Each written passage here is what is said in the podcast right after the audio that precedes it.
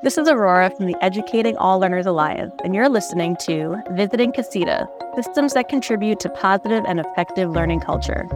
On the EALA School Study Tours in January 2023, we focus on highlighting practices that center students with disabilities and learning differences.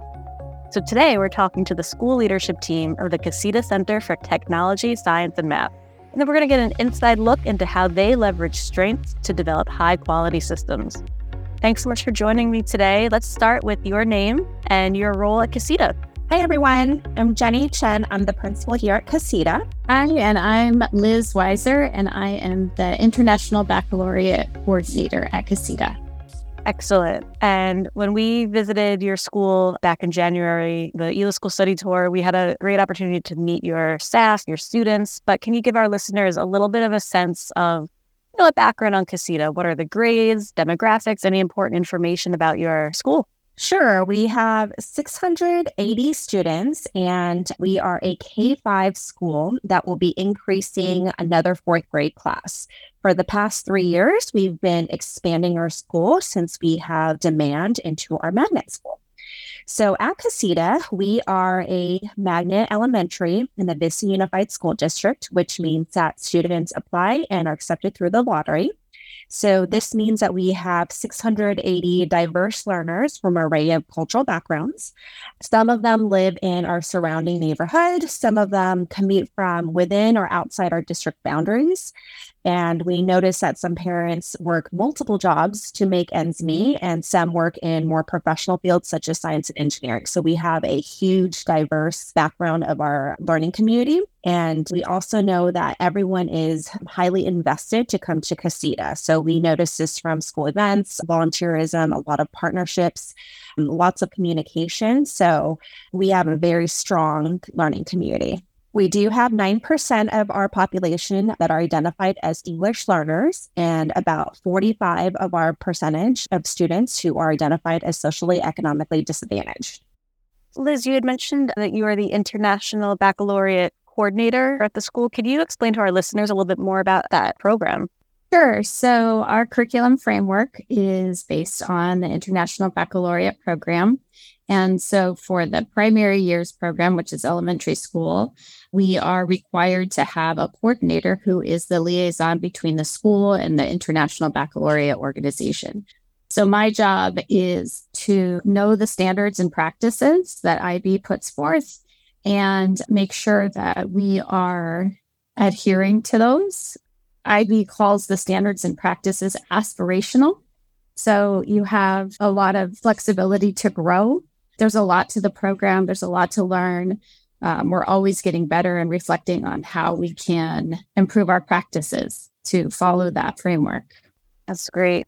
You know, we saw so many great things at Casita, and our tour groups really came away with a lot of different strategies and ideas. But for our listeners, can you give us sort of a general overview of the Casita approach to leadership, significant, you know, structures or systems, sort of a general overview of how you do things at Casita? Sure. Our focus is really on learning and growing as an individual. All of our staff members understand our vision, and we have three types of leadership teams that really support our overall focus on our learning culture. So we have our grade level leads, which is our site based decision making team. We also have a pedagogical leadership team, which is focused on different instructional strategies, theory, and how to make them operationalized. And we have lighthouse teachers that will implement different strategies, whether it's from a book study or something that they found inspiration from, and try it, share it with teammates as well as our leadership team. And then, in response to the pandemic, we formed another leadership team called the Caring Connections. We noticed that students really needed to focus on social emotional development or accessing learning. And so we did have a book study during our Care and Connections leadership team. Um, it's called Explosive Child. And we focused on strategies as well as looking at individuals and supporting them with who would be their champion and how to best support them and what progress has been made with each child. And our mm-hmm. goal is to cultivate the strengths in every one of our staff members. So every staff member has taken what we call the Gallup Strengths Finders assessment, and they have their top five strengths. Each of their top five strengths will land in one domain, executing, relationship building, strategic, or influencing. And we work on building teams to have balanced approaches. So if you have a teammate who might have a strategic strength, you can lean into them and support students through everyone's strengths on that team. So we cultivate our leadership teams as well as our staff with their strengths and the various coaching opportunities. So the assessment isn't just shared between leader and teacher, it's shared amongst the team. It's just something that everybody knows how to access their teammates, their coworker strengths. That's awesome. You know, you, you mentioned like, you know, some of the goals and, and the motivations behind that. Can you speak a little bit more about some of your desired outcomes, right? So if you're investing all of this into identifying teacher and staff strength, what are you hoping to get out of that? Because a lot of folks out there, oh, this is another thing to add to my plate or another thing to you hear that a lot. So, what are some of your motivations for focusing on strength based skills here? Yeah, I think that understanding yourself is really important in education, what your strengths are, what sometimes might come off as weaknesses, and also learning how to work with others, right? This collaboration piece is key in ensuring that we don't do more, but we do it smarter.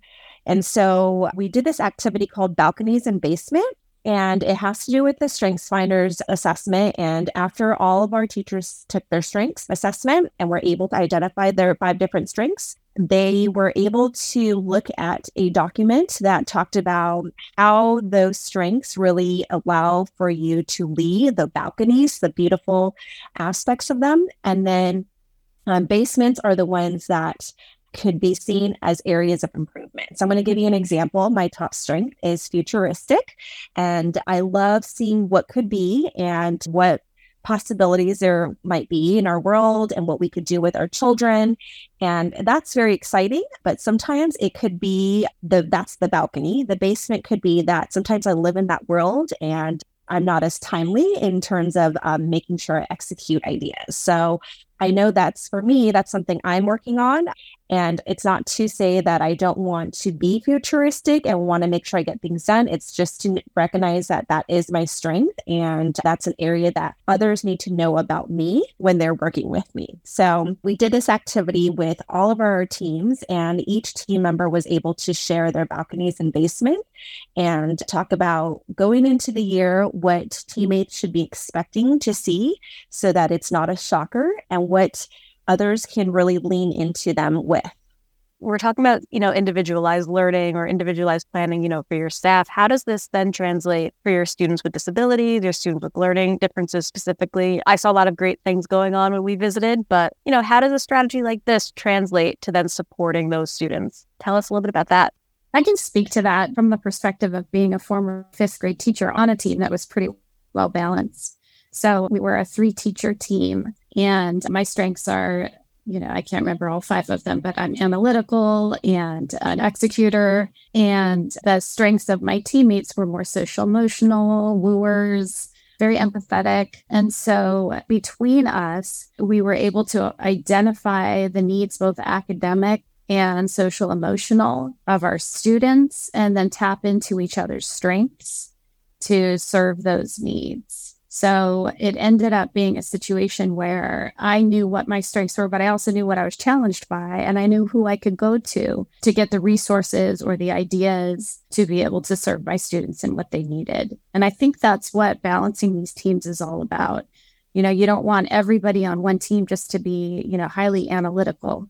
You need people who are going to balance that with being futuristic or being empathetic or being, you know, so I think that we are so highly collaborative as a staff and as grade level teams. And I think we'll probably talk more about it in some of the questions coming up. But, you know, we have these built in systems and structures for collaboration. And when we do that, and we're able to leverage everyone's strengths, then the ideas that we come up with, the curriculum that we come up with is pretty amazing and personalized for our students' needs.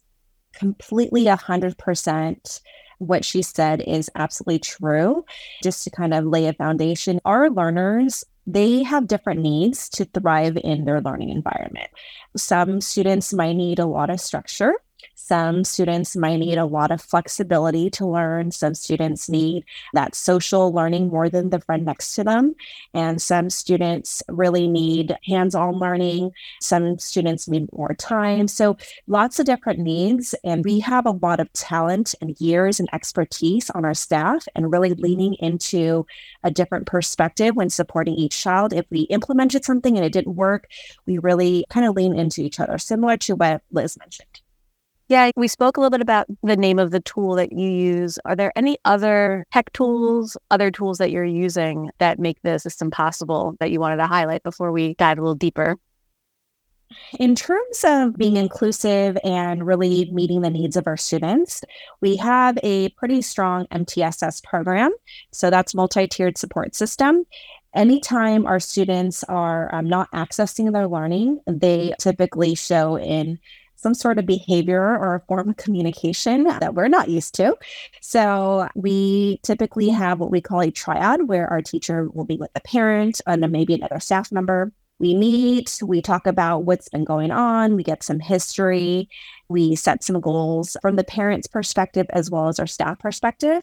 Then we wait about four to six weeks and we implement those strategies. Now, it could work, which is beautiful. That's the whole point of the system.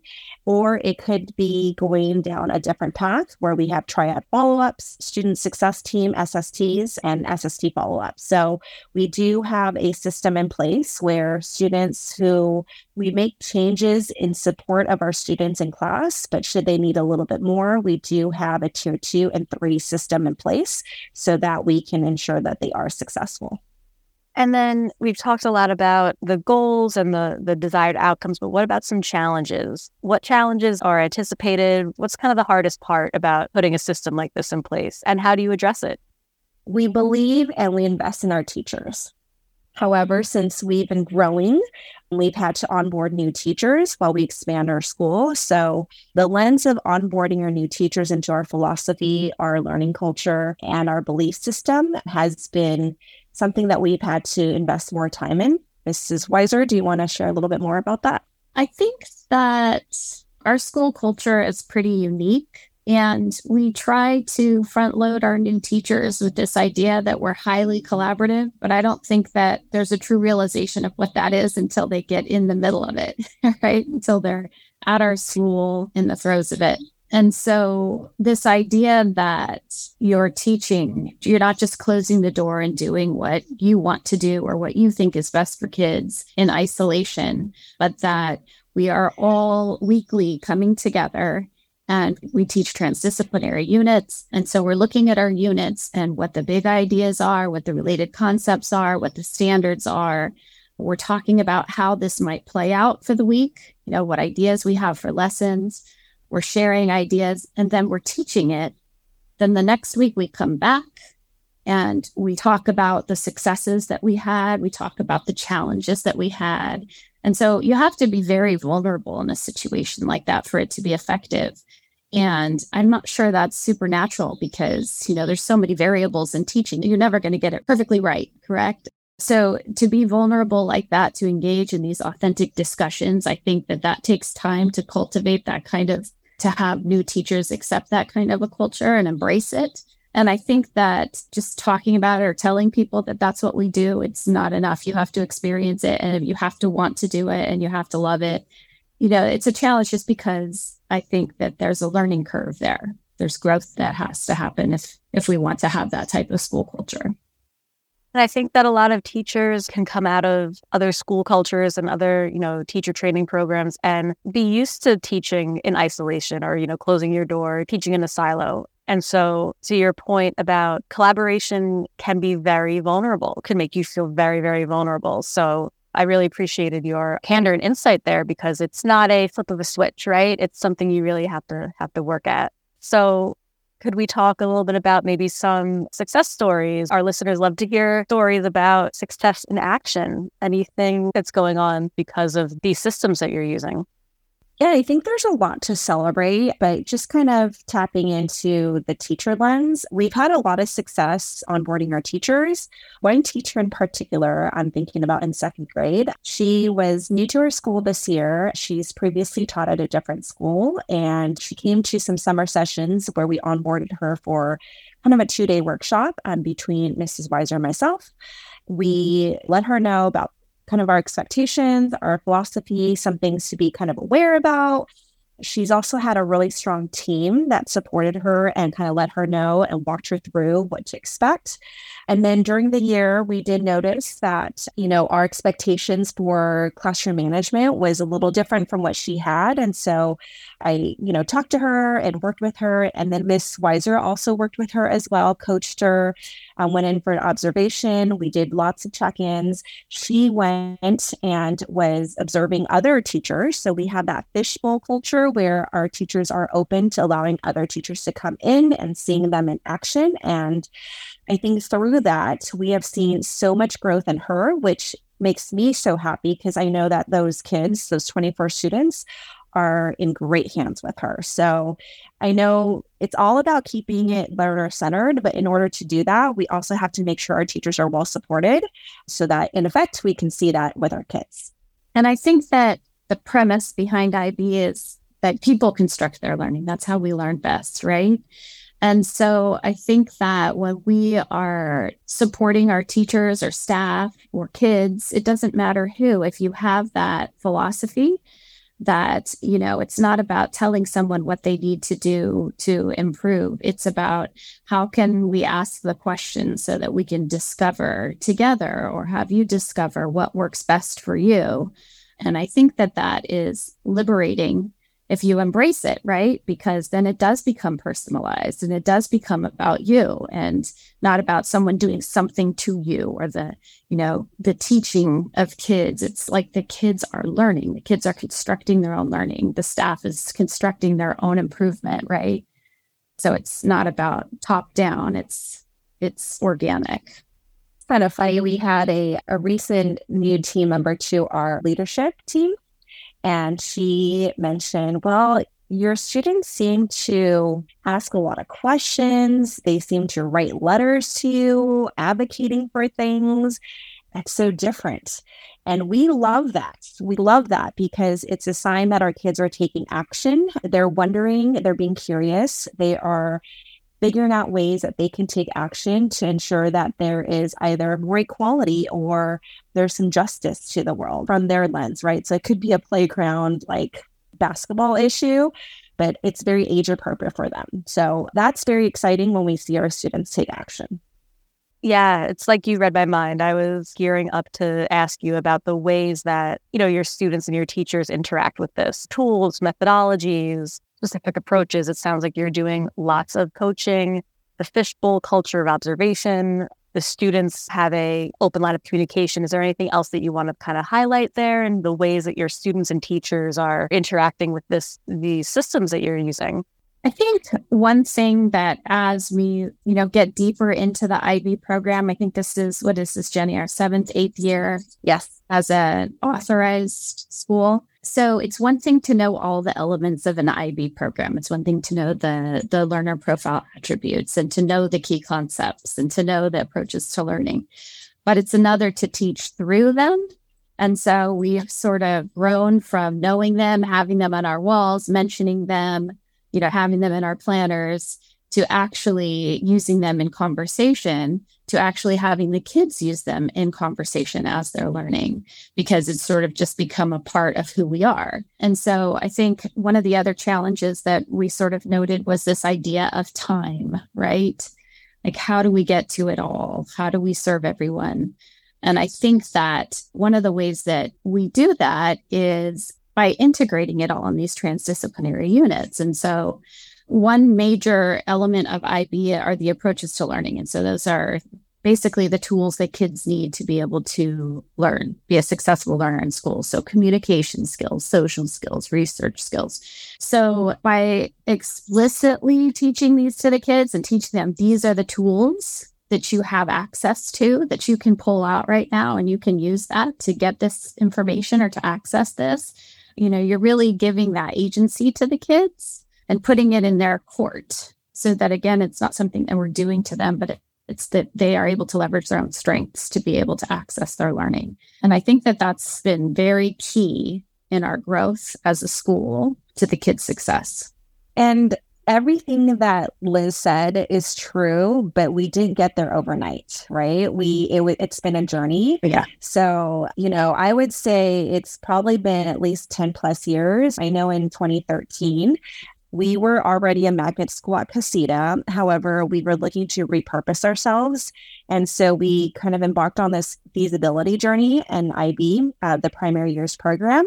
And eventually we did kind of all of our staff members kind of explored, dabbled into what the IB world looked like, and we really liked it. So in 2014, we announced our candidacy um, as an IB school. So we really looked at all the different elements. We started to implement it.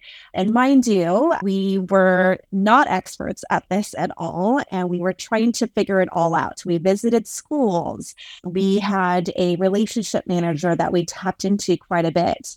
We looked for lots of resources online of what this IB was going to look like at our school. And what's really beautiful about IB is that it's unique to every school. So we do have another IB school in our district, but they look completely different from who we are. So in 2017, we were authorized as an IB World School. And then every four to five years, you get reevaluated to be an authorized IB school. So we just had our reauthorization in 2021.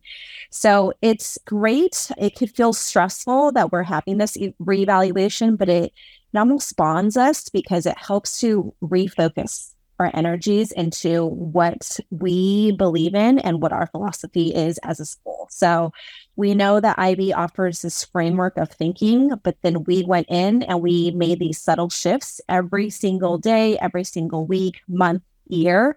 And then now, if we step back, it's shocking to me how far we've come, but it is very heartwarming. But it's not been overnight people often overlook that, right? You know, we kind of were waiting for the results, we're waiting for the achievement, we're waiting for the metrics to go up right away. But it's a journey. I know that there's a lot to celebrate though Casita. I mean, I appreciate your frankness that it doesn't happen overnight, but tell us about, you know, the impact this has had on student achievement, the great work that you're doing.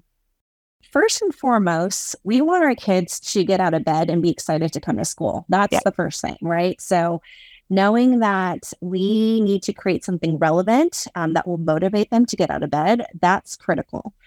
Secondary, I know that most schools will think of state test scores, which is a huge element of our success story. But most importantly, I think it's the way our students are taking action what they're doing. We had students that wrote to change makers and they were able to elicit some responses. They even wrote to our facilities department about the bark not being high enough and they're falling off the monkey bars and getting hurt. They came in and saw that, you know, it was true. So they filled the playground with more bark. It's just the fact that our students recognize that there's something going on that's not right. They want to take action in whatever way they can that's age appropriate. And they know that we're here to support them I think that's a beautiful success story for me. So before I was a coordinator, I was a classroom teacher, but before that, I was a English learner support teacher or resource teacher for the district. And one of the things that we wanted to see was miles on the tongue, right? So we were challenged by the silent EL. And I think that if you come to Casita, we don't have that phenomenon. We don't have the silent EL at our school because there's so much to talk about. They're so invested in what they're learning and the content is relevant and it's connected. There's lots of social learning that's happening. And I think that when you walk into a Casita classroom, you don't see kids sitting down quietly at their desks in rows, working independently. We don't you know, we want to keep that to a minimum. We want to give the kids opportunities where they can naturally flourish.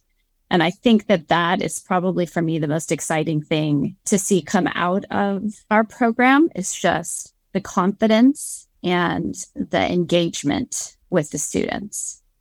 I mean, that's huge. You're creating lifelong learners, right? You don't want the kids to narrow sort of their view of school as just a place to do academics. Academics are, of course, very important, but sounds like you're really kind of wrapping around the whole the whole child there at Casita. Uh, let's wrap us up. What lessons have been learned, and any kind of recommendations or or final thoughts?